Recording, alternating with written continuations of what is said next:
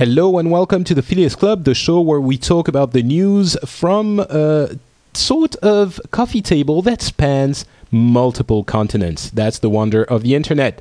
This is show number 17 for September 26th, 2009. And I didn't say 26th properly, but that doesn't matter.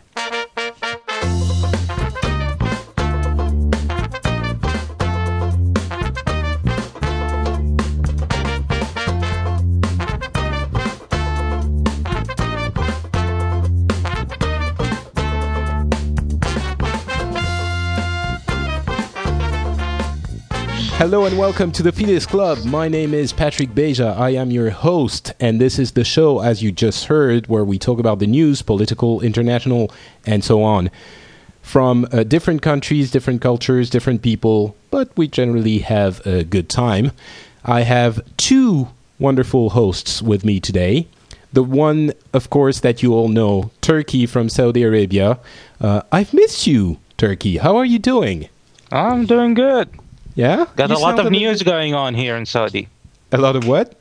A lot of news going on here. Yeah, I'm looking forward to uh, to talk about this uh, in a few in a few minutes.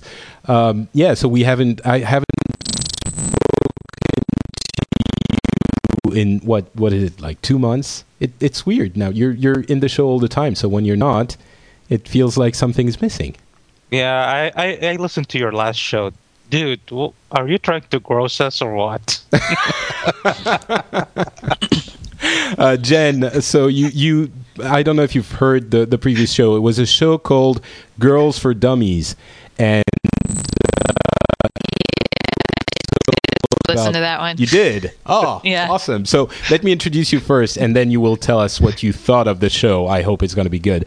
Uh, Jen is from Florida, uh, and she's joining us for the first time today. How are you doing? I'm doing great. I'm doing great. Awesome. um, you so you listened to the show. What did you think as a woman? I thought it was fantastic. Um, just here, especially, you know, there's all sorts of stuff that women are generally not supposed to talk about in situations about our bodies and our bits and stuff like that. And it was great to just hear conversations like, oh, God, I totally understand that. That is totally how it is for me. And yeah, so that was great. Awesome. Cool. I have Jen's seal of approval. Hopefully, you know, there was so much more I wanted to talk about, but I forgot half of it, and then there was not enough time. But I think Gita and and uh, and Kelly uh, did a great job. So if you haven't listened to it, and you are not, as I said in the show, a twelve-year-old who's like, "Ah, gross, I don't want to hear about that," then you can go listen to it, and you might learn a thing or two. Um, and we have the chat room, of course, who is uh, here with us today. Hi, chat room. Thank you for being here on a Saturday, most uh, mostly morning, I'm guessing, for the people in the US, but maybe there are some people from other places too. Thanks for being here. We might call on you for uh, advice and opinion during the show. And just so you know, um, we ha- we were supposed to have another person with us today. Uh, my friend Kerwin. Well, actually, uh, Jen knows him too. Uh, that's the person who introduced us. Kerwin is uh, in London at the moment, and he might be lost in the tube, as they say. um, he is supposed to be joining us, but we don't know where he is. So hopefully he will be joining us during the show, maybe. And if he doesn't, then it will be for next time. Uh, so this is a return to the regular show, and we are going to be starting with the international stories. And there are a couple of uh, things I want to tackle. But first, before we go into a full blown uh, story, I want to mention something about swine flu because it's now fall and this is the season for swine flu. And I'm very surprised that, at least in France, we're not freaking out meaning we have you know PSAs, uh, so public service announcements, and the government has lots of little mask th- things that they have reserves and uh, vaccines and stuff like that. But people are not freaking out. So I want to know if possibly more in the U.S. the the news are are managing to get everyone up in arms and uh, panicking. Surprisingly enough, um, no. It's kind of strange. The um, there are cases of swine flu even here in Florida. Actually, it's a bit of a hotbed for swine flu. I've got people I know personally that have come down with it, but um, it, Wait, there seems. is, it, do you think that can be transmitted through the internet? Because I'm not wearing a mask. Oh gosh, you know I'm willing to bet somewhere that it can be, and that'll be the end of it all. Um, but yeah, so the um, I actually yeah I've got friends that have come down with it, and you know I happen to have a job that puts me at risk because I work as a teacher, but it just seems to me that a lot of people just sort of decided that this was a a hoaxy sort of blow up that happened way back um, when it came out in the spring when the news originally broke. And I think that there's been a lot of sort of backlash towards that to just say, oh, this isn't a big deal. But I do think that there is it's starting to show up a little more and more in the news things about the flu vaccine and um, tamiflu it turns out being an ineffective or somehow a harmful vaccine to use for swine flu and things like that so it's starting to show up again where people now we're in the season where we're getting vaccinated and things but Hmm. But surprisingly people are being reasonable. That's uh, weird. yeah it is very strange Surprise, especially in the U.S. Um, yeah it's it's early days yet though give it till october you know end of october then we'll see where we're at By then, people will will probably start freaking out. yeah Uh, it'll be like stars all over again Turki. What about Saudi Arabia? Do you even have the swine flu? Oh yeah, it's a huge deal here. The swine flu. We ha- we, we even uh, classes, the schools have been delayed, the opening for the next semester, and basically Really? because yeah, Delayed? because uh, yeah, they pushed the classes back because they just wanted to educate the uh, teachers before they started. Oh, okay. Well, Yeah. that makes sense. But uh, people, so it's a big deal, or it's a big deal, and people are freaking out, and you know what is this strange illness that's playing? Yeah, well, yeah, it depends on who you talk to. Yeah, there are a lot of people freaking out. There's some people who don't even care about it, like me. No big deal, just another flu. and there's those who are just freaking out like crazy and uh, making a huge uh, deal out of it. And basically, because we just have so many cases here, because we have the whole pilgrimage thing of Mecca, and we get a lot of foreigners, and that just uh, resulted in uh, a huge spread of the flu. Right. And you so- were telling us about this uh, a few, a couple of months ago, actually.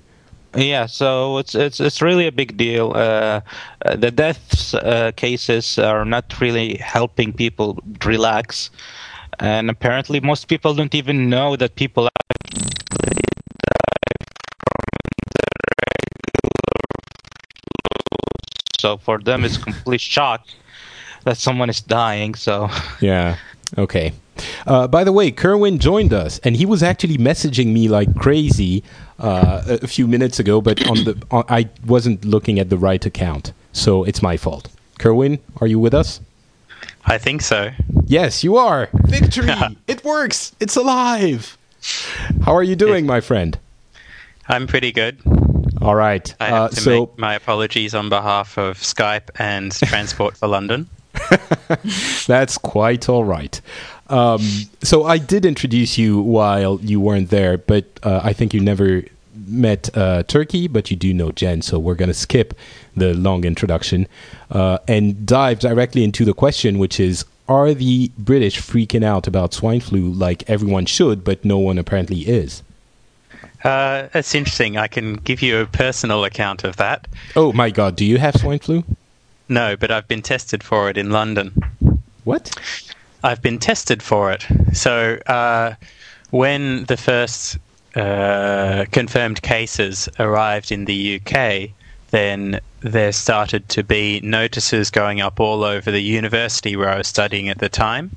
Uh, every lift well, in particular, had these large laminated notices about how to wash one's hand and how to cover one's face when one sneezes and things like that. We actually have those in, in, in the offices in France too, so but that's that's good measure. That's good. It's not Uh, yeah, so, but on one of my exams, I came struck down with a very strong fever. and because I didn't want it to affect my marks, I needed to get a, a form of mitigating circumstances, a medical certificate, things like that. So I eventually made my way to one of the hospitals here, one of the emergency rooms. And when I presented myself and I told them that I had run a fever, she immediately wrote down flu like symptoms on her board and she pushed a little uh, gas mask uh, through the porthole and she told me to put it on immediately and then she sent me to a separate part of the waiting room. Oh, you were quarantine- quarantined. I was, well, I was quarantined as far as the emergency room goes, but then as I was there, as I was sitting waiting, and everyone walked past, uh, all the patients who walked past who saw me with the gas mask got a little bit concerned. But there are these three doors in front but of me. wait, wait a second. When you're saying gas mask, is it like an actual thing that provides gas, gas mask might to be the you, wrong. or- No, okay, gas mask is the Surgical wrong word. mask. Surgical, Surgical mask. mask. All right. Yes. I, I was having a funny picture of you, of you in my head, but No, okay. M- my thing was just like a little paper filter. right. Okay. However, as I was sitting, these sliding doors parted in front of me, and out from the uh, examination room came a woman clad head to toe in blue plastic with a real gas mask on. I'm talking filter canisters on the side of her face. Wow, like uh, hazmat suit type stuff. Yes, that's right. And that's how I was inspected. so I would say that the general public is not particularly alarmed, but the hospitals might be going a little bit overboard. Oh, as, long as you know they're taking the necessary necessary pre- precautions and Yes. not freaking out. Which, anyway, that's just a couple of words I wanted to to ask you guys about because I was just surprised that we're not freaking out, and apparently no one is freaking out. So I wonder why the the world is suddenly taken by this strike of of uh, reasonableness. It's very strange. Well, I might Oh, say one basically- country. Basically, because just people uh, like me going out to people and explaining to them, for God's sake, it's only a flu, and there's more people who died from the regular flu than the swine flu till this day. I guess so, Stop but that's never stopped people for, from freaking out. You know, being reasonable is not the strong suit of uh, the media in general. But I was going to say the other country where uh, the response is a bit stronger is the Philippines because I was spending a lot of time in the Philippines uh, as it was as the swine flu was breaking out. Government officials in any department are not allowed to see a foreigner until they've been in the country 10 days. The idea being that if the person uh, has gone through 10 days within the country without having brought any symptoms into the country, they're safe. And I was needing to meet with a number of government officials, so that actually delayed a number of my appointments. And going into a lot of large office buildings, we, we were getting um, our temperatures checked on the way into the building. That's yeah, just just two office buildings, like the, the headquarters of San Miguel Breweries, for example. so my is the- question would be, how do you get your temperature checked? uh, a couple of ways. There were in some of the offices and even the condominium that I was staying in, there are handheld temperature scanners. They say, "Excuse me, sir, can you please look into this?" Or they point the scanner to your forehead, and I guess it's a laser scanning the forehead reads or heat sensor that reads All the. right. Well, in, I uh, was I was being facetious. I wasn't actually expe- expecting an answer. but- well, well, I think I know exactly what you wanted to hear. no, what are you thinking?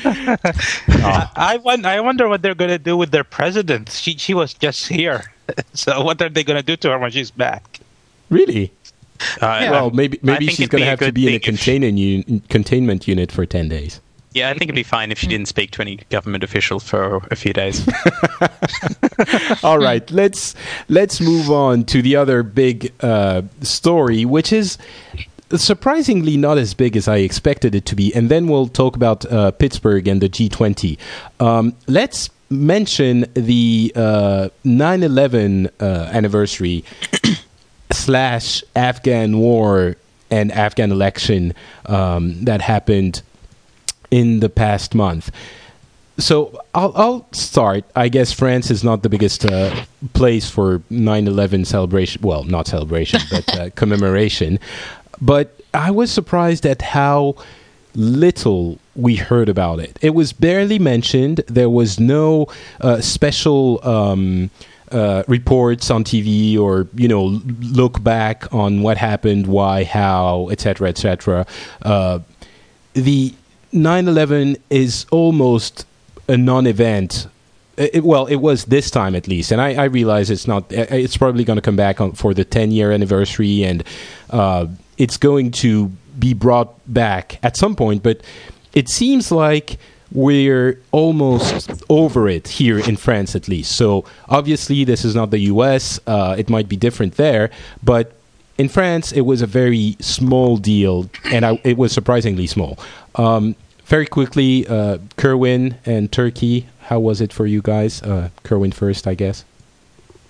Uh, if you well, I don't think it made a peep in Britain either. Uh, although I have to say, I had to, I happened to be in Pa- Paris on that particular You're day. such an international man of mystery. Philippines, Paris, London. Sorry. Yes. Can you say groovy? groovy? There you go.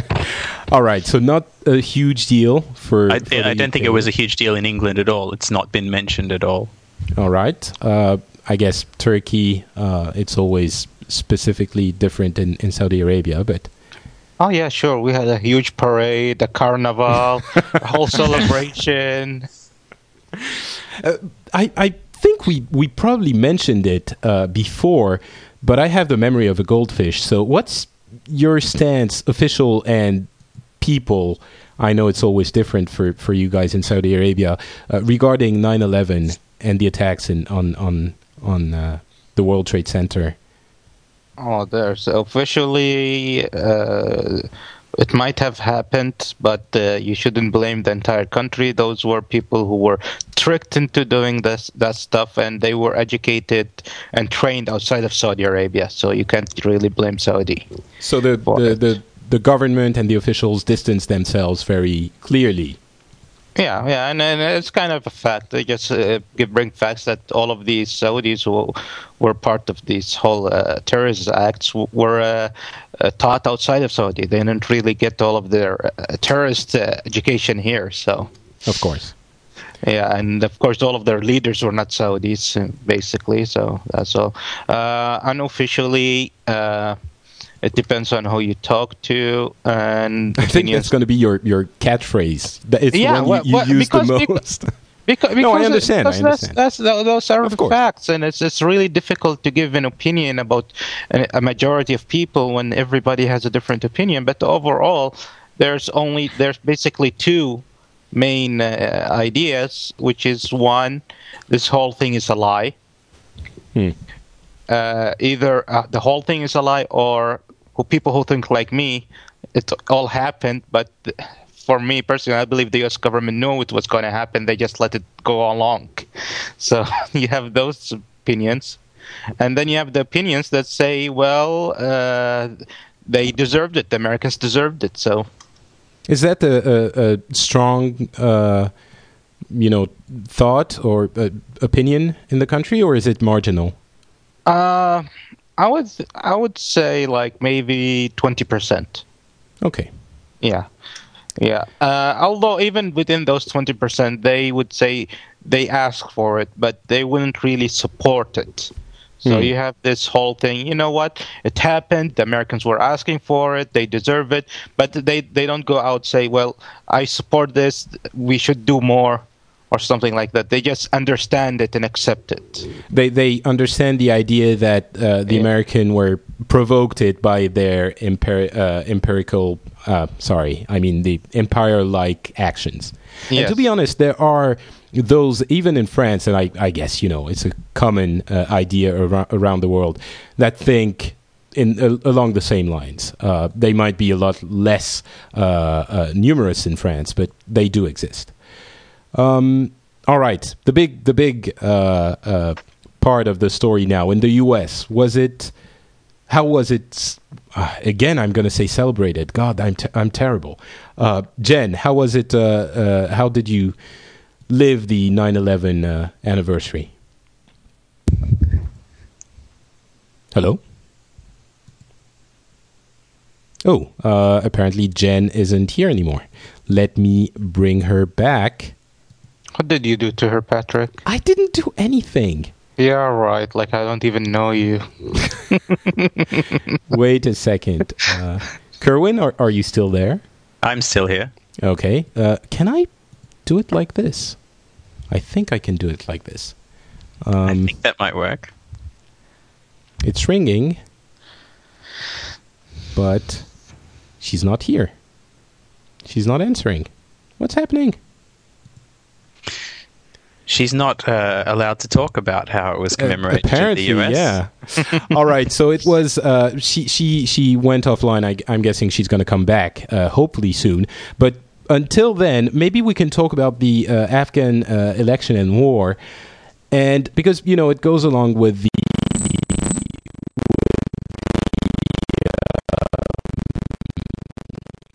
Uh, oh, there she is. She's coming back.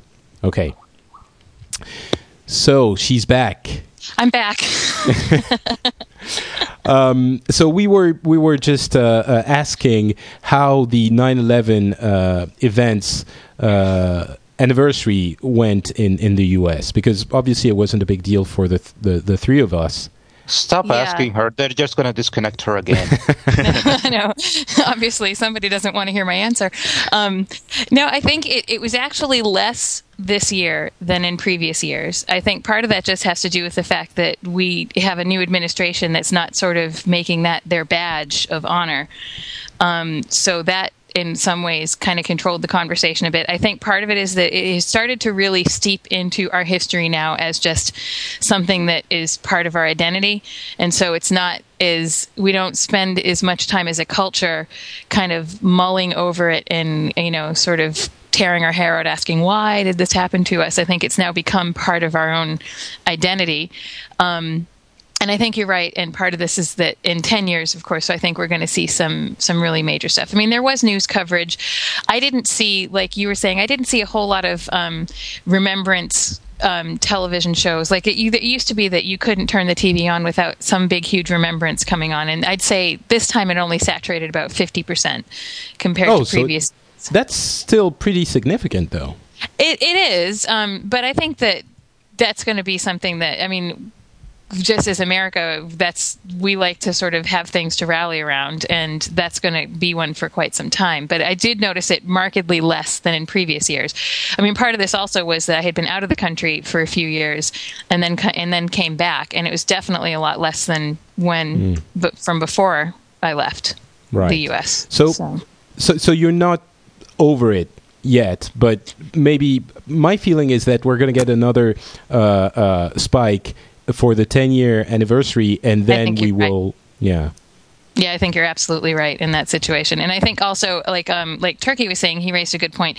It is we, we do have sort of two very different feelings around 9/11. We it's you know we're very stratified as um, in our public opinion of it, and so you're going to have a lot of people I think that are clinging to this 9/11, especially now as there we seem to be moving in a slightly more progressive direction politically, and so you're going to see a lot of the country start flaming, you know, sort of fueling that flame from the other side.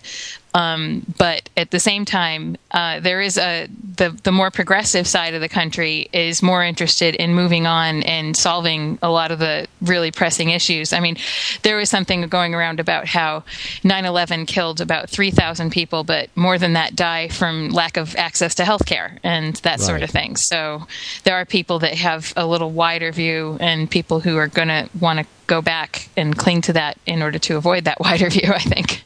So you you mean to say that uh, the maybe the healthcare debate is is taking the, the fire away from uh, from 9/11? Yeah, I think the healthcare debate on one side of it, and I think on the other side of it, the um, this conservative backlash against Obama, um, and the just the, it's you know we've sort of lost a compass as to having what a real debate is in a lot of ways in this country with the way the conversations have been going. And so i think 9-11 is it's just it's a piece of historical fact now and it's not being leveraged politically like it was in the past.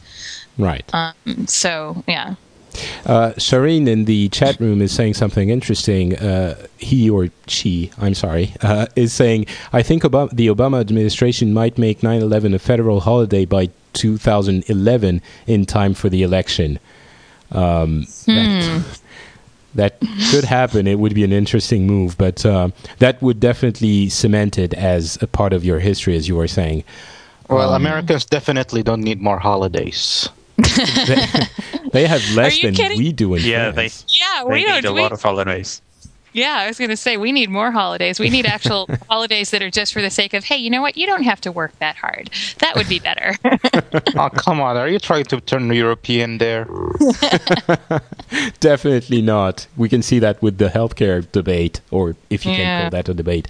Um, but let, let's talk about uh, the Afghan war for a minute. With the election uh, in Afghanistan w- and with wild claims of uh, irregularities in, in the election, it was a time, at least in France, for maybe not reconsidering but reflecting on the uh, tenets of the Afghan war. And you know, Iraq is pretty much done for now. The the the, the troops are being retired and well, of course, it's going to take a lot of time, and it's still a very important issue. But it's we're sort of in the uh, downside of the of the huge uh, mountain that it was, and the Afghan war is still going on. And in France, we had a, a few soldiers uh, who fell in the Afghan war in the past months, and the feeling here is that it, we had to question it again. But generally, the feeling is the Afghan war is still the good war. And the Taliban's are getting stronger and stronger again. Um, but we, it, and there's not a feeling that we can actually win it in, in by any sense of the of the word, but we still need to be there and prevent the the Taliban's for ta- from taking a, a complete hold of the country like they d- they did before 9/11. So, however adverse we were to to the Iraq war, the Afghan war is still considered, you know, the one that we should be doing and that we should be redirecting our resources to, even when some soldiers are actually die in there. Um, and I know that Obama was taking a lot of flack for not taking the people out of Afghanistan as he did for Iraq, or as he laid out the plan for Iraq. Um, is it is it how is it seen today the Afghan war in the U.S. Um, and the U.S. public opinion is fairly strong in support of the Afghan war. However, um, the political thought about how to carry out that Afghan war is really split. And Obama is really between a rock and a hard place, basically, because he can either, I mean, he's, he's basically coming up to a situation where he's going to have to make a decision, and that's going to be within the next couple weeks. We're really going to be seeing an actual plan laid out, and he's deciding whether or not to put more troops in there or to start pulling out. And it's pretty much a damned if you do, damned if you don't situation politically for him. Um, they've got on one side, you've got um, support for, on, on, especially on the Republican side, you have support for putting more troops in there, um, and you have on the Democratic side support for pulling out. Um, and there's valid arguments actually for both sides of it, but he's basically stuck. Um, and I, I probably predict that he's going to be continuing to pursue it. It is still like public opinion does consider it, I guess, quote unquote, a morally justifiable war to be in. so it's not Iraq. It's n- it's not being lumped, um, it's not- lumped in with. Uh, yeah, it's not being lobbed in with Iraq. And I mean, for the most part, most I mean, this Afghan war has been going on longer than the Iraq war, but it has been off our radar um, pretty much until just this year. You know, so it's like we we haven't even really been giving much thought to the Afghan war. Everyone was thinking, "Oh, things are going fine over there. They must be fine," and people weren't realizing that it just, you know, that place has been falling apart um, because all the fo- all the attention was focused on Iraq, and um, whether that's because we actually have more money invested in Iraq and we, you know, all that sort of stuff that's going on there. It's it's hard to say, but the um, now that Iraq is definitely waning, as you were saying, it's definitely coming down the hill and it's coming off the radar more. The we're starting to realize, oh, there's this huge mess that's probably a bit more reaching in its implications than Iraq was. It's hard to say, but yeah, it's just only recently joined our gotten back on the radar this past year. Right, and and it's pretty unwinnable. It, there's not Yeah. no way to make it to bring it to a point where you can say, "All right, we've fixed Afghanistan. Now we can go home." So yeah, rock in a hard place, as you were saying. Yeah, and it's I mean it's never been a winnable place to be. No one's ever been able to handle that, and you know it's a land war in Asia. So what can you say? Um, Kerwin, what about the UK? Uh, I think one of the issues that has come out of it recently in the UK is that there's a grassroots motion in the Labour Party uh, to try and convince Gordon Brown to pull troops out of Afghanistan um, unilaterally. Uh, it's it's it's uh, the the whole the whole policy the whole um, UK policy in Iraq and Afghanistan has been seen by the population as uh, part of the the Tony Blair and Gordon Brown premierships uh, coalition with the US government and really has no connection with uh, what the Labour Party believes or what the the people in the UK believe in general. Uh, as far So they as, want to do away with the Afghan war. They they're thinking, okay, now we're done in Iraq. We have to be done in Afghan also, in Afghanistan also.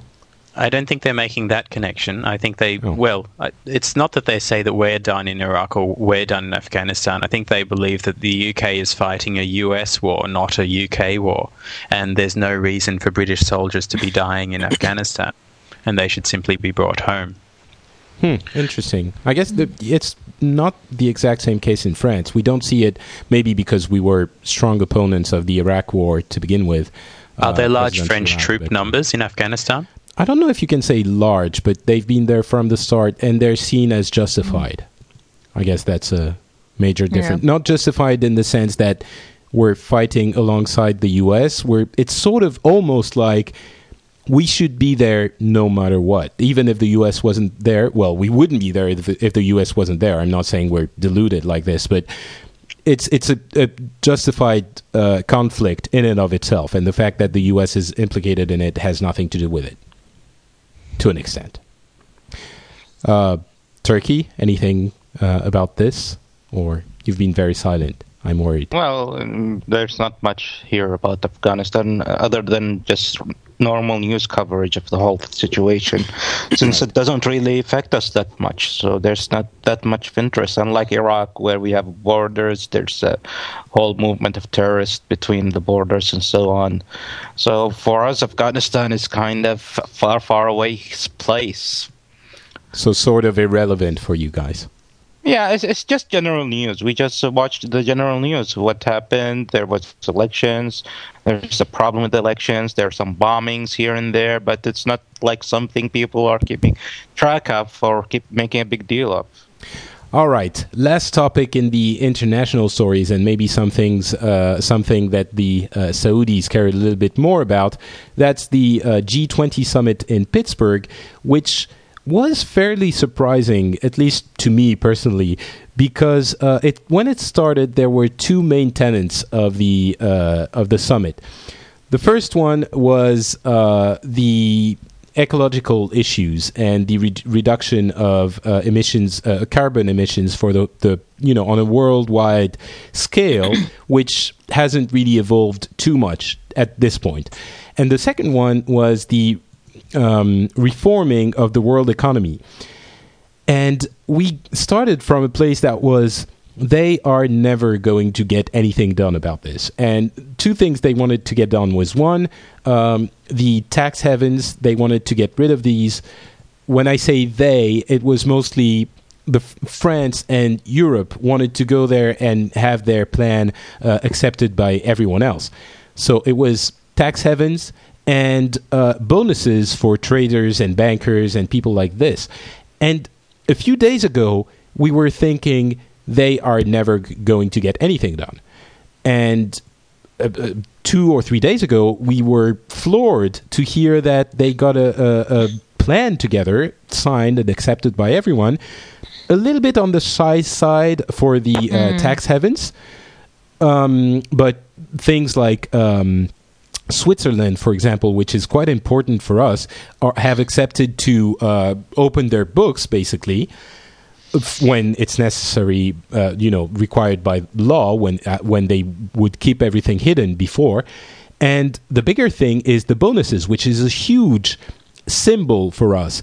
Uh, they are going to regulate the bonuses of traders and bankers in a sense that will make them uh, not as reliant on immediate uh, success. So less risk taking. They will uh, calculate the bonuses on longer periods of, I think, something around three years as opposed to quarter to quarter or semester to semester to semester, which seems like something that is going in the right direction. And again like something that is completely unexpected. We really thought that they would not agree to it on on, on a worldwide at least not the, the 20 countries.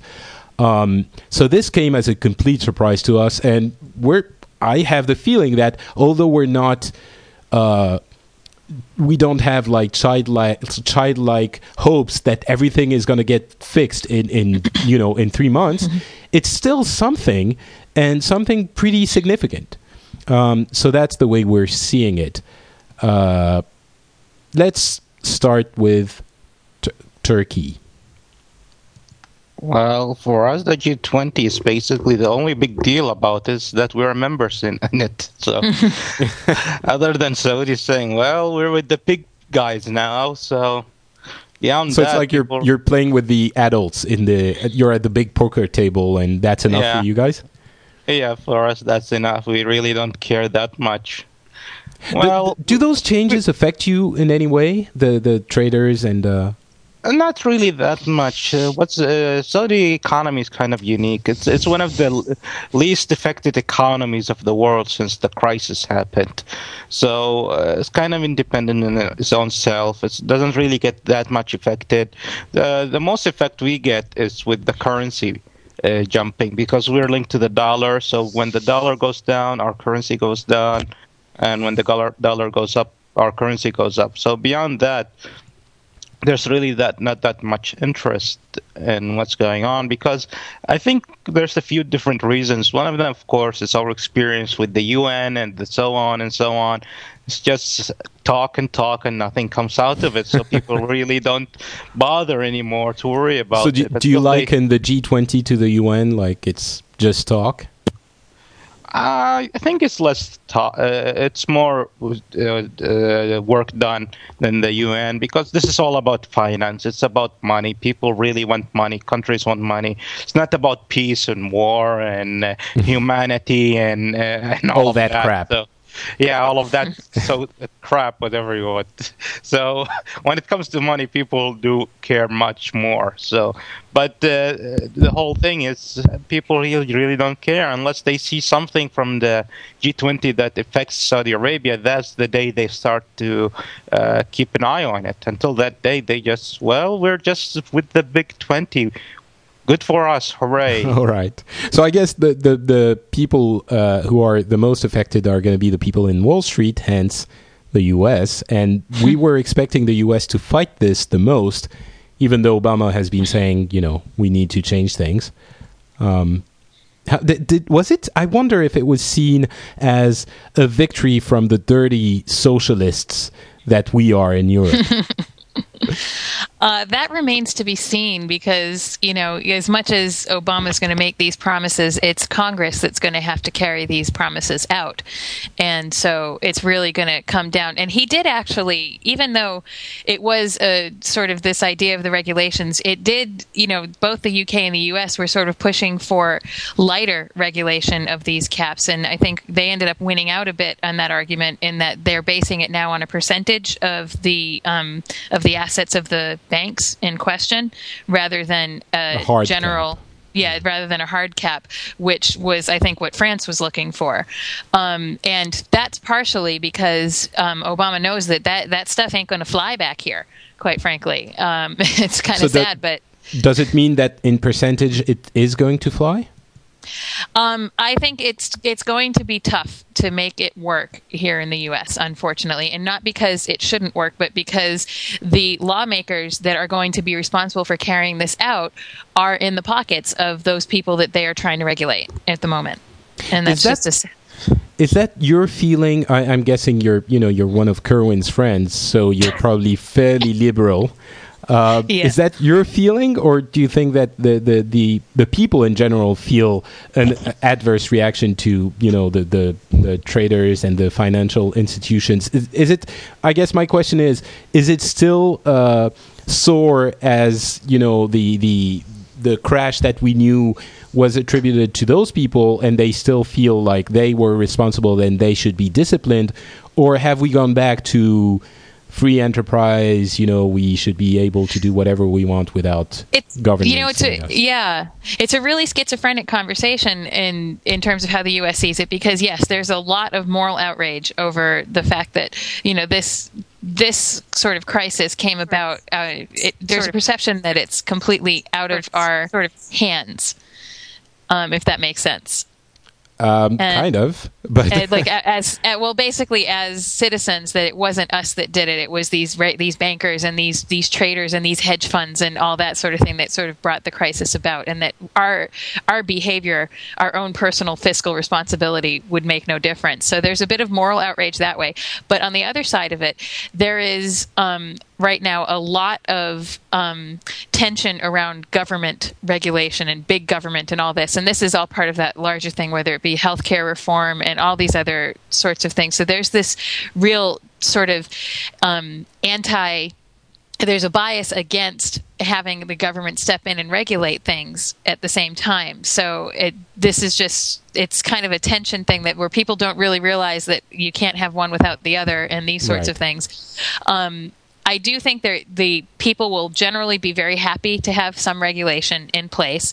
I think that the you know the 49% of the country that is all about the the idea of conservative um, the the economic conservativeness which is that if you let the businesses regulate themselves people will be better off. I think they're going to have some problems with it but the general populace i think after this crisis is will be okay with it.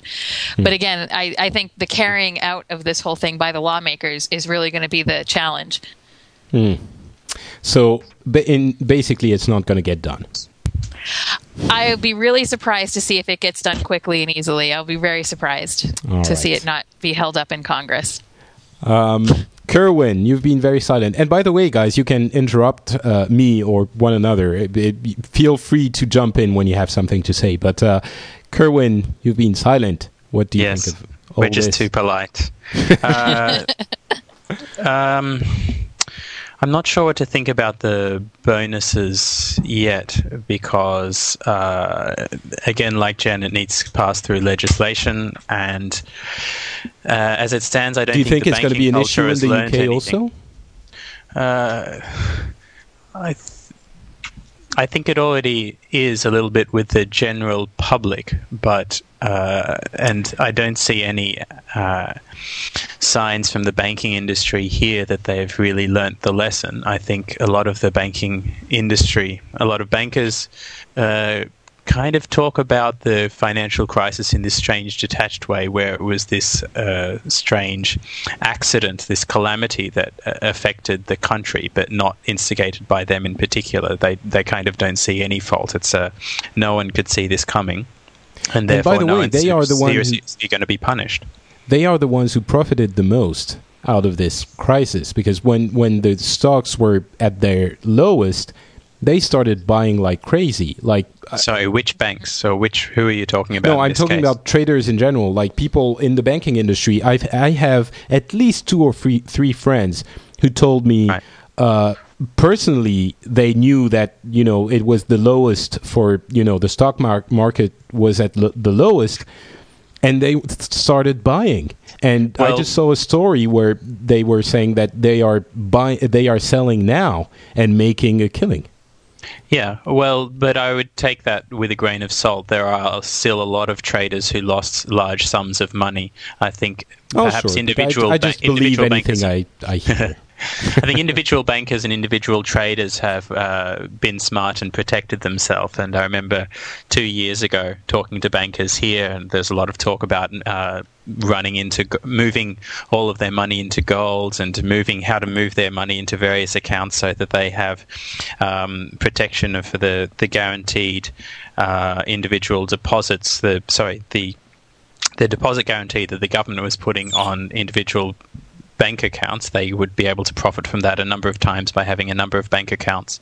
uh, and things like that. So I think that they have understood best how to protect themselves in general, but they have suffered largely as well. There have still been huge layoffs in the banking sector in this country. There are still a lot of bankers who have decided to give themselves an extended holiday. Uh, I think the difference between layoffs in the banking sector and layoffs, say, in the manufacturing sector is that bankers can afford to uh, spend a year out of work in a lot of cases. Even people as young as myself, 25, 27 years old. You're not a banker, though. I'm not a banker, but I uh, I must admit, despite my liberal inclinations, I do consort with a lot of bankers. It's somewhat inevitable. It's the largest industry in this city. Mm. Right. Okay.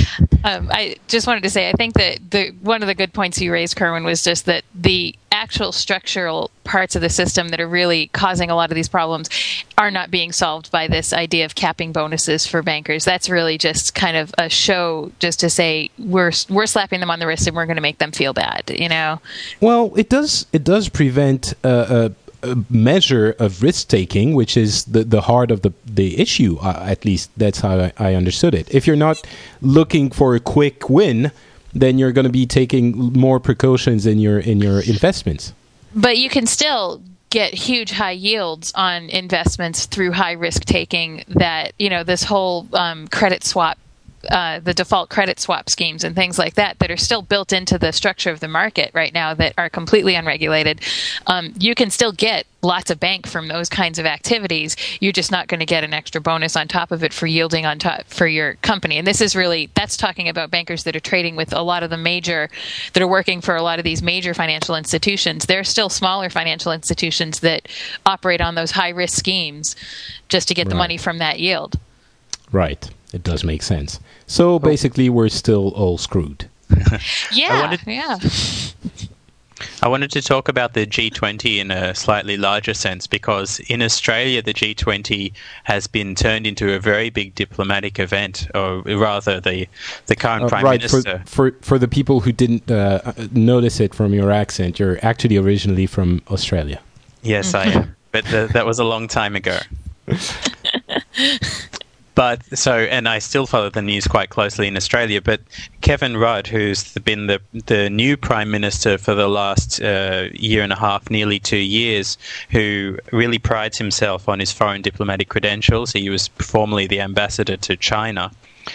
Uh, he has been trying to sell the G20 as an incredible coup uh, for Australia's middle power diplomacy in the world the fact the thing that's been decided, which is that the G20 should be the world's head economic cooperation yeah. body, not the G7. Um, So and and it's important for Australia not only that Australia is now part of the G20, but also that Australia's uh, two of Australia's largest trading partners, India and China, yeah. are now in the G20. And on top of that, one of the most populous uh, neighbours and Australia's most important economic uh, uh, neighbour, which is Indonesia, is now part of the G20. So for Australia, it's not simply that their voice is being heard uh, at a much more systematic level in world governance, but also that in some ways the centre of economic power is formally shifting to the east. The G7 was very much a Eurocentric or a North Atlantic body, um, mm. and the G20 uh, has Brazil, India, China, Indonesia, South Korea on board. So basically, it's a huge party in Sydney now. Uh, it's not a huge party in Sydney. I think it's a huge party in the uh, in the Prime Minister's office. I think Kevin Rudd is, is specifically trying to sell it as this, and I and I think the uh, the rest of the country's um, journalism is is uh, agreeing on this fact that uh, this growing role is important for Australia, but well, but still trying to maintain just a middle power band. We don't want to get our neck stuck out so far that we suffer another Bali bombing. Well, you know, it's it's pretty significant also that as you were saying, it's becoming the major economic uh, forum. And I know it's a lot of people tend to mock these organizations as you know Turki was just talking about the UN and how all of this is evil and it doesn't work and it no one cares anyway and it doesn't influence our lives but on the scale of history it does I- I think it does good, and I've been saying this about the UN for a while. Um, and this pretty much shows that you were saying it's shifting the economic power to the east. Yes. It's it's and that's true, and that's for lack of a better word, you you might call me a, a you know hippie or something, dreamer, but it is more fair. It seems more mm-hmm. fair, you know. The the world, the world's power, economic power, has shifted, and now it's being represented more fairly. And this is something that is is not obvious that you if you had a choice if we the people you know the the few countries that did have the actual uh, deciding power could help it maybe it wouldn't have gone this way. But it, it the the organization and the structure of these uh, organizations are so that it does happen and it does move and it does become something a little bit more uh, fair. And even if it takes you know 10 20 30 years it does happen. And in the scope of history 30 years is not that long I think it's true to say that it's more fair. but I think uh, it's not uncontroversial. I think the issue is not so much that these other countries get less power, sorry, get more power, but the fear that the existing G7 countries, UK, US, France, Italy, Germany, uh, get less power on the world scene. And when, if the people in those countries start to feel that their economies are in any way being dictated to by the likes of Mexico or Turkey or uh, uh, or India, I- I think then that's when it'll become a really populist issue. Well, I think it's it's going to happen. Uh, I don't think it's going to be really Mexico or, Tur- or Turkey. It's going to be well, India, just to China, pick and to yeah, pick a few. yeah, absolutely. And but I think it's going to happen, and there are going to be adverse feelings in our old powers. You know, probably France, Germany, UK first, and then maybe even the US and others. But it, my point is it is going to happen and the power maybe not is not going to shift but these countries are going to rise but what would happen in a different time would be a war to actually get heard and you know grab the power and now it's getting getting dealt with in other forms that are more civilized and uh, you know good That, that's very true. I think a lot of this, these uh, these world government organizations are still very experimental, and uh, I think it will take the world another hundred years, perhaps, to get used to it. So maybe we will if the- get to a to, to a world where we have a, a forum like in Star Trek, where people are actually peaceful and have decided. You know, we're making fun of all God, this, you're but- such a I- no, I- dreamer. but no, no, hey, I think it's possible, and I don't think it's unrealistic. I think that I think it's just it's a type of uh, political technology that we have to learn how to develop. The the nation state system that we have, which some people might call the Westphalian system. And so the And- Westphalian Treaty was the mid, middle of the 19th century, right? And it's And- taken. It took maybe 100 Exactly. years. It took to the end of the World War II for the nation state uh, as a real entity to become universal. The collapse of colonialism, especially. Exactly. I mean, the the it was very transitional in the, the before World War II, and it came to that system after World World War II when people started saying, "Let's get together and talk," and you know, NATO and the UN and these bodies were started only fifty or sixty years ago. And Yes. that's very, very recent, very new, and it's still in in its infancy. So, Turki, you're being cynical. Why not one day have a wonderful world where everyone talks and no one fights? How long have humanity been on this earth? Uh, let's say ten. And when? Okay, when were, were they all peaceful and loving? Well, that's my those point. 10,000 years. That's, my point.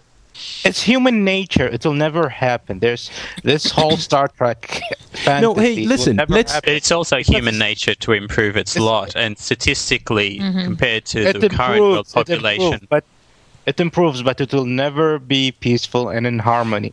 Hey, listen, look at look at Europe. People. Look at Europe. Uh, what Yeah. what the the European leaders did after World War II? They said, "We are civilized people. We shouldn't be shooting each other's anymore. Let's get together and talk." And that's what they did. And can you imagine today, with the economies being so intertwined, a, a, a war starting between, let's say, France and Germany, or France and and and the UK? or France and and and and. Uh, well, I, I'll Spain? remind you if it happens during your lifetime.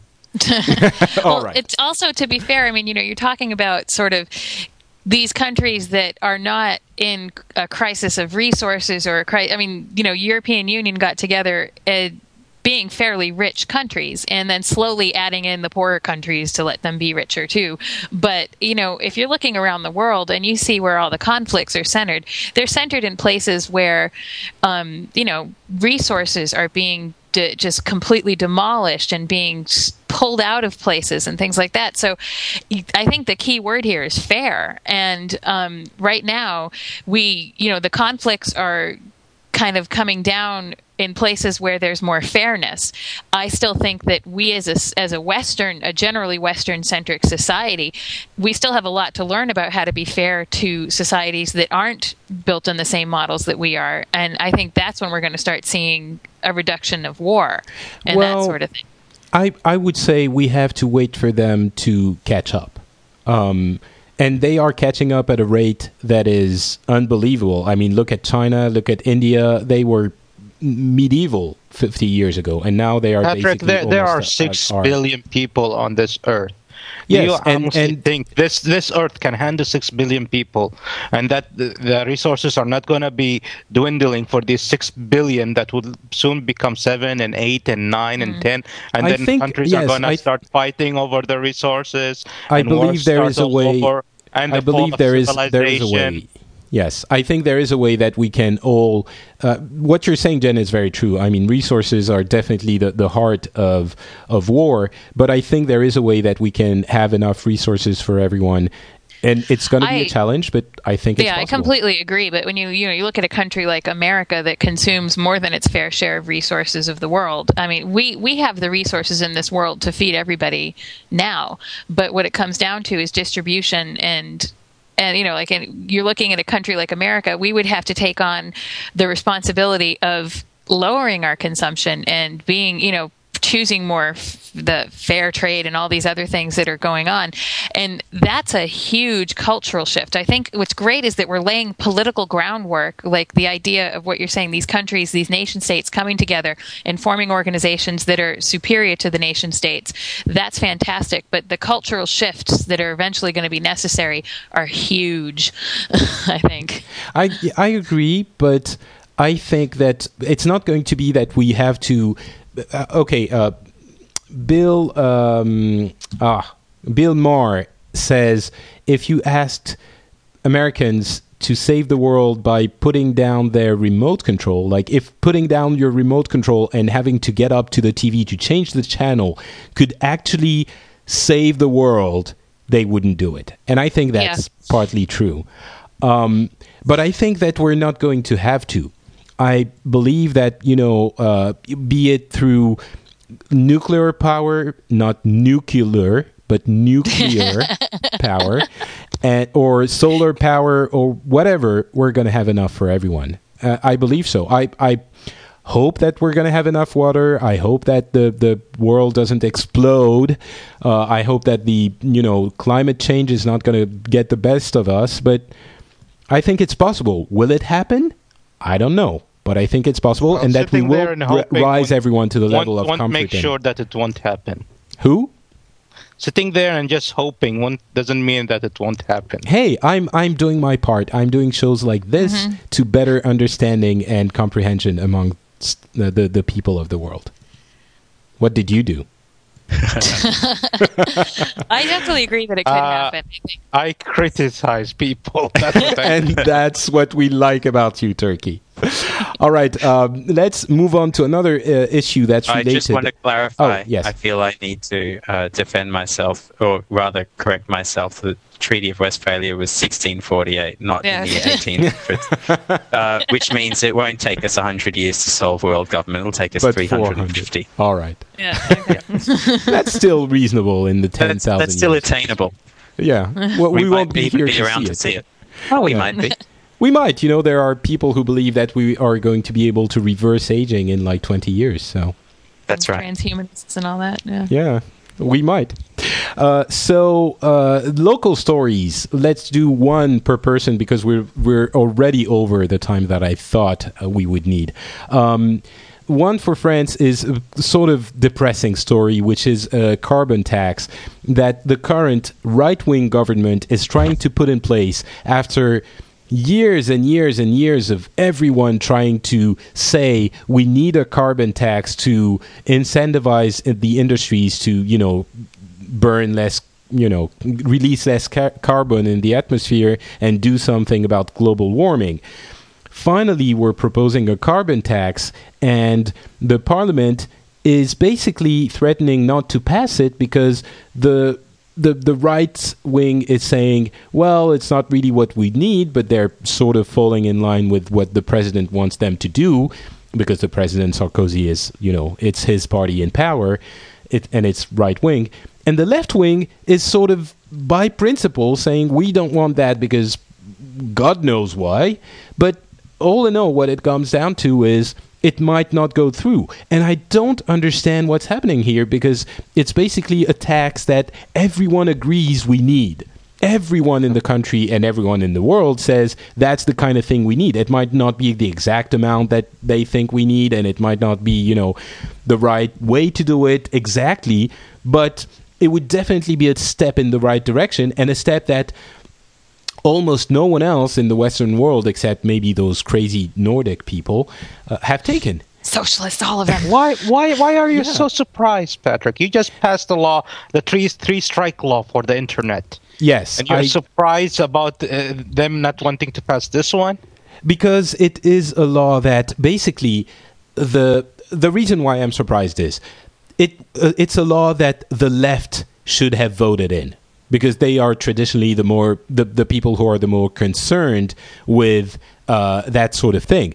And now the president, who is from the right, is saying we need to pass this. So he has basically the vote of the right, and the left should be the ones saying yes, we need that too, so we should come together and do it. And so it would be one of those rare occasions when people go, okay, we actually need it, so let's go ahead and do it. And somehow, And how and how are is the saying- politicians going to be paid from the companies if they're going to vote against them? against the companies, you mean? Yeah. Well, I well, think- we, I we are we don't have as big a, a lobbying issue in France as they have in the U.S. So it's not as big a problem. They could actually pass it. Now it's it's just a reaction, I think, uh, of the left to the right on principle that they you know want to be against the right. But it might pass think- anyway. But I, w- I would be ecstatic if it did because it would be as a French citizen saying we actually did something and I can feel good about this on a global level. But sorry, Jen, go ahead. Oh yeah, I would totally support a carbon tax, but I think also uh, what usually happens whenever you're dealing with any situation where economies are tanking, um, it's very hard to push new legislation that is about taxing things. You know, Well, they're supposed to to do you know compensation in income tax to change this, and uh, and you yeah. know in France we're not the shyest people about taxing stuff. So yeah. okay, I, don't, I don't know. I just it's just very My own little cultural lens there. It's, It's just also a- yeah. It's also a place where I don't think the business lobby in France is going to be particularly against the tax. As you say, it's not the business lobby in France isn't as strong, but uh, also I think it's fairly well prepared for the introduction of a carbon tax. It's waiting for the government to institute it. There's a lot of Wow. uh, some of the some of the largest companies involved in the logistics of recycling and things like that, such as Veolia, which are based in France. I, I think the the French um, business is ahead of the politics, so I don't think that that's the factor.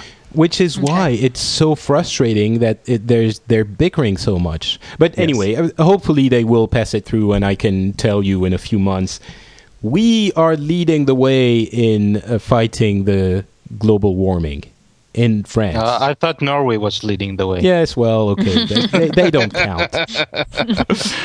All right, so that was me. I, I'm guessing you haven't even heard of this tax. So let's just move on to something else that's very enthusi- uh, I was very uh, happy about, which was what you told me about Turki. Um, what happened in Saudi Arabia in the past uh, few weeks. Wow, well, we have a lot of things that happen. I was talking about the About university, but uh, university. All right, uh, that we we have a new university in Saudi Arabia, King Abdullah University of Science and Technology. Uh, it was inaugurated last Wednesday on the National Day, the Saudi National Day, on the same day celebration, and it's the biggest and one of the most advanced universities in the world. Uh, you can say you can compare it to MIT. Hopefully, that's that's the idea behind it. It's a graduate research university. Uh, it covers 32 kilometers, and the biggest news, which is apparently the feminist Patrick wants me to mention, is this is the first university in Saudi Arabia where genders are allowed to mix together in classes and in uh, the hallways, and where the veil is not mandatory for women. which Wow. is amazing. It's absolutely huge. I mean, I saw the pictures you posted on Twitter, Turki, uh, and you mentioned, you know, the extremists in the country are probably not going to be happy about this. oh, But they're definitely not happy. yeah, Jen, So is I but but but this is a huge project and it carries the name of the king and it's uh, uh, done by the king himself and organized by him and it's his personal project so uh, he can do some things and many people not many people can even do anything about it they can't uh, just sit there and go against the king so that's the difficulty also the whole university is a city itself. So it ha- uh, and it's a fenced city, so there is a limited access to it. Uh, it's closed on itself, but it's a very very nice place. So that that kind of makes things a little easier. Uh, if it was an open university, free access, uh, then we would really have some problems. Is this a social experiment that will expand in any way, or is this really kind of the exception that proves the rule? Is is uh, is Uh, Will there be any the other- mom- well, I would say this is an exception for the next for the next at least minimum ten years. I, w- I don't expect any changes for at least ten years, uh, and that's an optimistic number. So. This will be an exception for at least ten years, and it's a very, very nice university. It's a, it's a huge deal here. Uh, Patrick is more interested on the feminist part. Uh, No, Saudi I don't- Arabia is more, N- no, is I'm more not- interested on it on the technology and science part. It's a it's a huge research university. We brought professors and doctors from around the world. Uh, Fifteen percent of the students are Saudi. Only fifteen percent. There are uh, eight percent Americans, I think, and there's about twelve percent Chinese, and there's about sixty-five nationalities in this university. And there are huge contract deals with huge companies around the world for research in that university. And uh, they got one of the fastest supercomputers in the world. I think it's ranked number 14 and the fastest in the Middle East. Well, I I wouldn't say it, I'm only interested in the feminist side of it, although I think it's I didn't say important. only, I said that's the most part you're Yeah. interested Well, I think it's a, it's a very important symbol, and a lot of people say, well, you know, I remember a few people commented on the blog and said, you know, you have to do it faster, and you have to to condemn the the, the countries where they treat women like this or where, where they do this and that, and it's we say again and again, it's not that easy, and it goes slowly, and this is a definitely very important step in my mind uh, towards changing things and you have to imagine it's not going to change things in two days or in one year or two years as you were saying Turki but Yeah. it does influence the general social climate in the country when you have steps like this and when the, the king is showing such a strong message uh, and and you the pictures you were showing were um, women and and men colluding in classes with no veil and and just talking to one another. That's pretty big. Um, yeah, the veil is optional, and uh, Abdullah is mentioning, of course, that women will be allowed to drive in the uh, in the campus area in the uh, university town. yeah. So that's another step for them.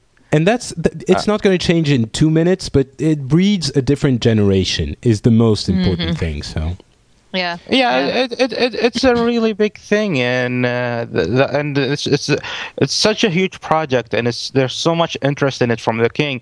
It uh, actually they it's a 32 kilometer area, and the entire university was built in three years. Exactly Wow. three years. He just announced it three years ago. I want the university. Three years later, it's ready and it's launching. So that's what happens So- when you don't have re- Yeah, regulations. I remember that for it. Announcement. yeah, uh, it, it, there's no uh, uh, in this project specifically, yeah, because it's directly to the king. So Yeah. every regulation is hitting the wall because nobody's gonna say no. and the, and the, and the uh, company that took care of establishing the university was Aramco, the Saudi oil company. And so Aramco has always been known as an open society. It, uh, they're, uh, they allow mix uh, gender mixes in their offices, in their uh, compounds. Uh, women drive inside their uh, neighborhoods, uh, and so on. So it's uh, it's kind of the effect also of Aramco, and they're known for quality also. So it's a really so this big. is yeah this is a, a beacon of, of hope in uh, in the Middle East and hopefully we'll see more and more of those um, Hey Patrick, I'm already looking for a job. I want to move there. well Yeah, I used to certainly work- you can I'm sorry go ahead Jen Oh no, I used to work at MIT, so it'd be kind of like, oh, I could try and get a job out there, live the good life in Saudi Arabia. I suppose so I guess if you want to go in Saudi Arabia that's probably the place you want to be in Oh, yeah, definitely. It's, it's, and you should you should see the pictures of the ca- campus.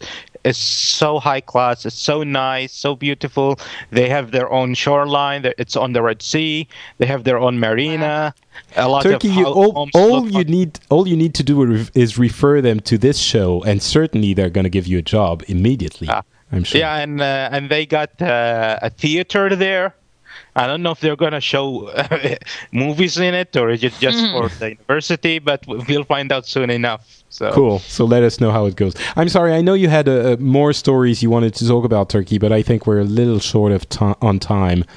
Uh, Well, I have one story that's important compared to this, Okay, which is so the assassination attempt against a member of the royal family. So during the holy month of Ramadan, uh, uh, a terrorist uh, came and said he wanted to turn himself in, and he wanted to turn himself in personally to the deputy uh, uh, interior minister, who is a royal highness, and he's the son of the, uh, the interior minister, and he's the head of the anti-terrorist uh, movement. So he met with him, apparently, and the guy hid a bomb, excuse me, up his ass. Oh And wow. as soon as, and and he went in, he met with the prince, and as soon as he met with the prince, he de- detonated the bomb and he blew himself up. Oh my Apparently The prince, the prince was safe. He only got few very minor scratches, and he only went to the hospital for a few hours and he just left. But this guy, and and it's unbelievable the way the media here is sometimes unbelievable. They put the pictures and the videos on TV and on newspapers, and not all of them put a warning in in the beginning. You mean of the guy actually blowing himself up? No, after he was blown up, Oh, okay. of the guy in pieces. Oh my God. Yeah, so you see a foot here, uh, a, hand there, uh, whatever, different body parts and blood, and it's unbelievable. And that was a huge, huge thing, and it really, in a way, that was uh, a very bold move from the terrorists, and it's also one of the most stupid moves they ever did the terrorists because that really uh, because first of thing they did it during the holy month of Ramadan. Uh, the, and the guy turned himself in and he asked for amnesty and uh, to be safe and the prince gave him his safety so he betrayed his word so it's really hurting the terrorists very very badly hmm. Well, it, we haven't even heard of this here. When when did it happen? uh, it happened during Ramadan I think that's about 30 days ago Wow. Oh, maybe I was in the U.S. and uh, and didn't Uh, it, it wasn't even here that big of a deal. They made it a big of a deal, but people complete didn't really hang on to it too long. Like it was for two or three days, and it just went down. But uh, it it really hurt the entire movement for the terrorist movement here, because the way they did it, it really was horrible and unacceptable by many people. It's one thing to go and being a terrorist and blowing people, but to talk to someone, ask for for your safety ask to talk to them so you can turn yourself in and then just blow yourself. That's just crossing the line. Mm. all right. Uh, that's a lovely story. Uh, maybe kerwin you can uh, tell us something about uh, something that will make us uh, smile a little bit more. Uh, I've got a story that so may Dude, have a I happy just talked ending. About the guy who blew himself up with different par- body parts. Don't you play video games? I'm not going to comment on this. Well, okay. The story that I have to tell in the Philippines, the biggest story in the Philippines these last couple of months, it uh, has a sad beginning and hopefully a happy ending. But um, I might have to give you guys a bit of background. You might remember that the Philippines was for many years ruled by a dictator called Ferdinand Marcos. Right. And he, yeah. he in, who instituted martial law in about 1972. And in 1983, as an opposition movement was brewing, uh, uh, there was an exiled opposition leader called Ninoy Aquino who decided to return from Boston to the Philippines. And as he descended from the plane, he was assassinated by uh, henchmen of Marcos, it's believed. This basically spent, uh, sent the Marcos dictatorship into a free fall. And in 1986, uh, a very strange gesture, Marcos just tried to hold a snap election, figuring that he could rig the ballots enough to show that he was still the democratic leader of the country. Instead, what happened is that there was a very close uh, victory by the wife of Ninoy Aquino. Her name is Cory Aquino. And uh, as Marcos's ministers saw the writing on the wall and they threw their lot in behind Cory Aquino. Marcos was forced to flee the country. So that was in 1986. Cory Aquino then, uh, she's a very devout Catholic woman. She instituted a lot of uh, constitutional reforms so that there would be, so presidents would be limited to one term and a few other things. She was also, she was criticized because she uh, did not do enough to break the uh, corruption that's endemic throughout the whole Filipino political and uh, economic system. All right, so the news that is uh, big in the Philippines at the moment is that I think it was in August, uh, Cory Aquino died and there was a massive outpouring of grief across the country. The, the, the Philippines is still an extremely devout Catholic country itself, and uh, so the, the Cory Aquino's color was yellow. There were yellow banners all over the cities. Every school, every town hall would have a, a yellow banner with her photo on it. Her body was shown in, in uh, was shown in a in a couple of places. It was shown in some of the pri- larger private churches, and then shown in the Manila Cathedral. And then there was a funeral procession of some eight or ten hours, uh, marked by a, a couple of million people in Manila. Manila is a city of 10 million people. The good news that comes out of it after a, six, after a succession of quite corrupt presidents that have been democratically elected since 1986, the good news is that uh, there was a spontaneous uh, growth of support for her son, her, who is uh, Noynoy Aquino. So the father is Ninoy Aquino, the son is Noynoy Aquino. And Noynoy Aquino has been a senator for many years, but he's always largely kept out of the limelight as much as possible. Uh, and he's got a reputation for being a good legislator, which is a rare thing in the Philippine Congress. But so there's now been this movement the, for him to run for the presidency next year.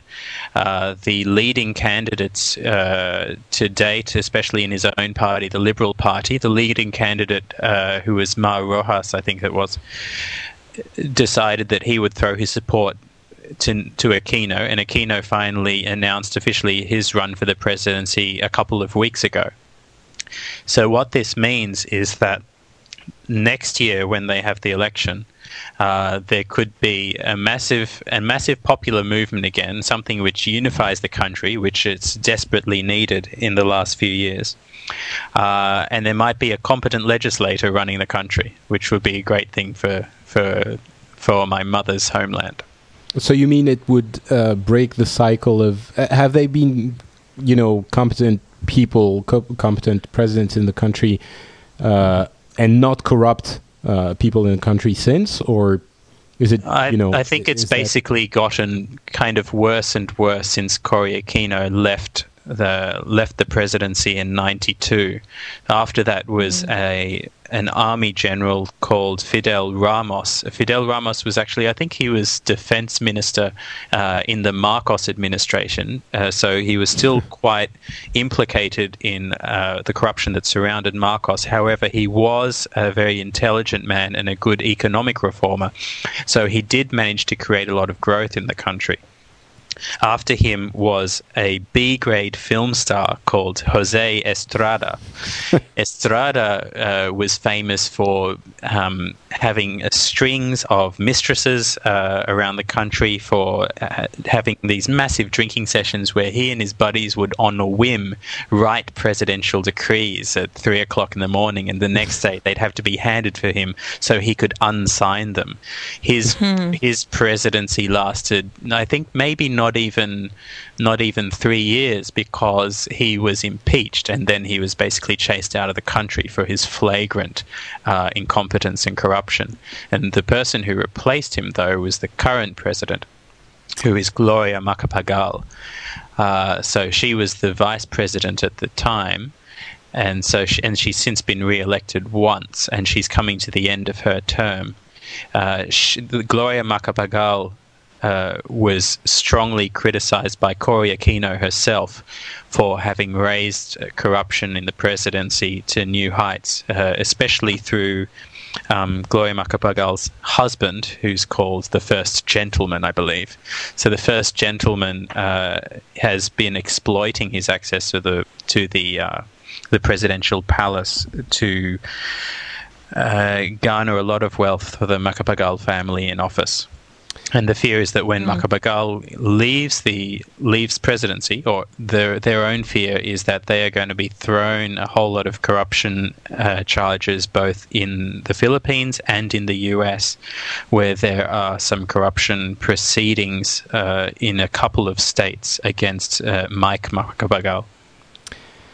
Well, that's I guess good news in the end. The, Yes, sir. So the good news is that I think that there will be a strong uh, upswell for Noynoy Aquino, someone who carries her, his mother's uh, sense of ethics, uh, but has learned from her failures as a legislator. And he also has a funny name. So he has, and ladies, he's still single. Ooh, ladies. All right. Good. To, uh, by the way, I haven't heard about this. Maybe it's because I didn't pay enough attention to international news, but haven't heard about any of this uh, in France. So maybe we don't well, care I, enough. I think the Philippines is off most people's radars. It's uh, it's even off most people's radars in the Southeast Asia where it's located.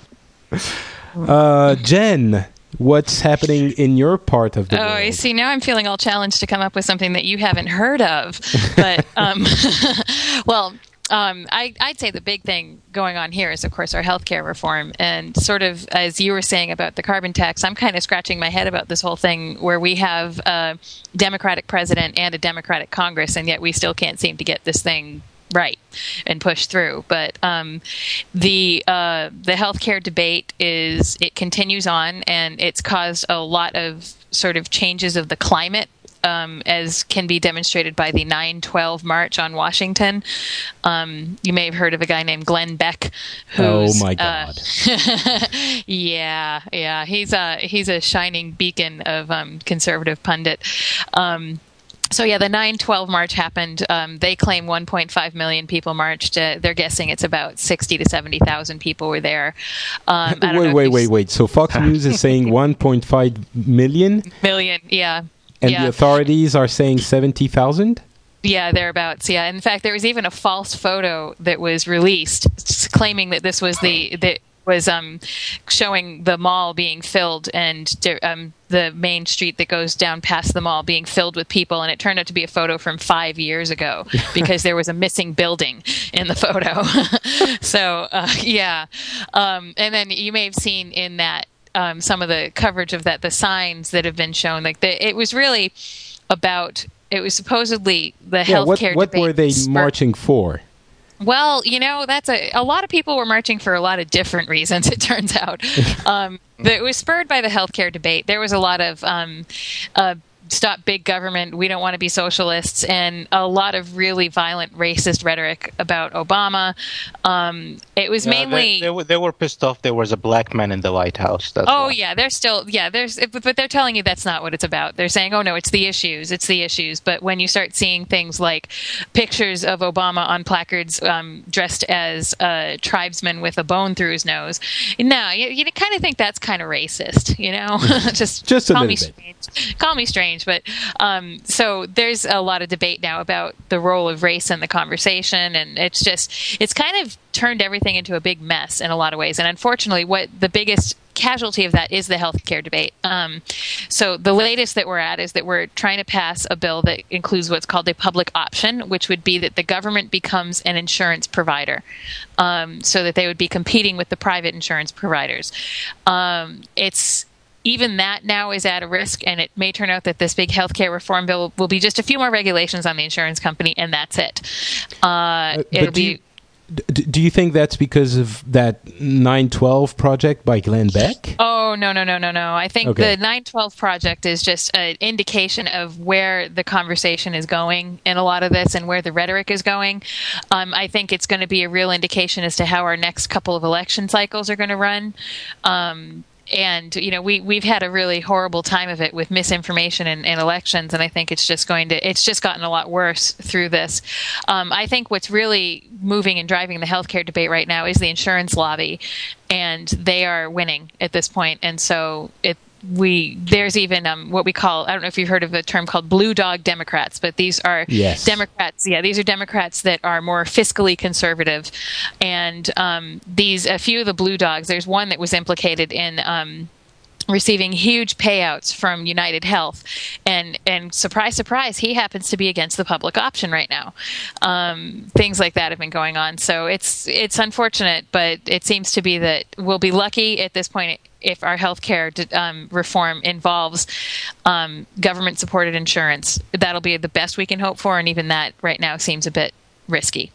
Like, Can I ask a Can I ask a question about this debate? Then, is Mm-hmm. there because I think outside the US, in most of the countries I've lived in, there's a general consensus that the US health system uh, is extremely unjust.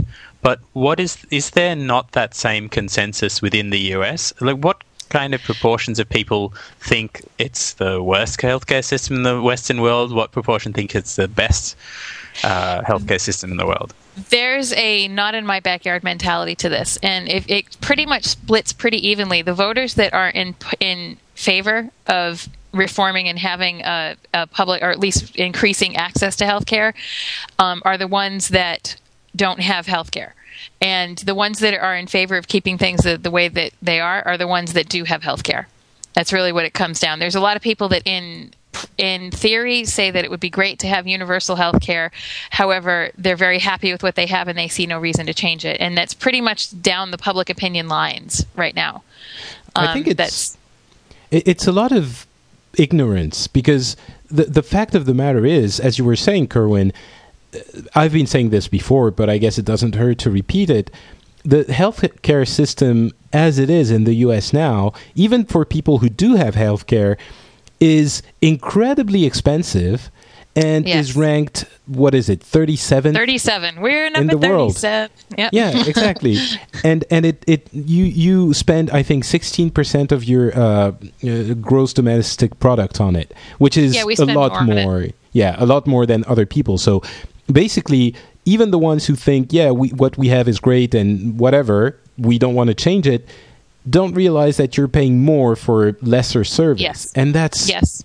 I don't understand how people cannot get this idea. It's probably a failing on on the politi- politicians' part also, w- which it's such a, a simple idea to convey. You are paying more for less for a well what it comes service. what it comes down to is who's controlling the conversation right now and the unfortunately the insurance lobby has the most control over this conversation that's really what it comes down to which and is a they're the failing ones on the on the on the Democrats' part.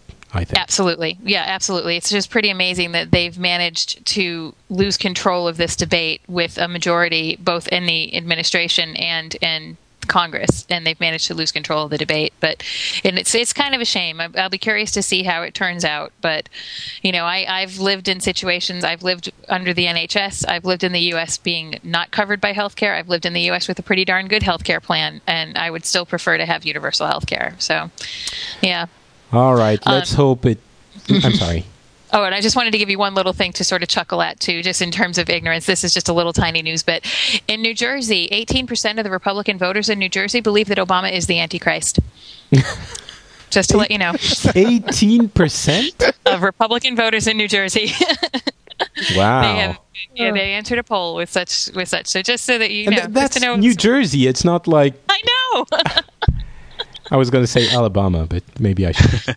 Okay, but yeah, I know what you mean though.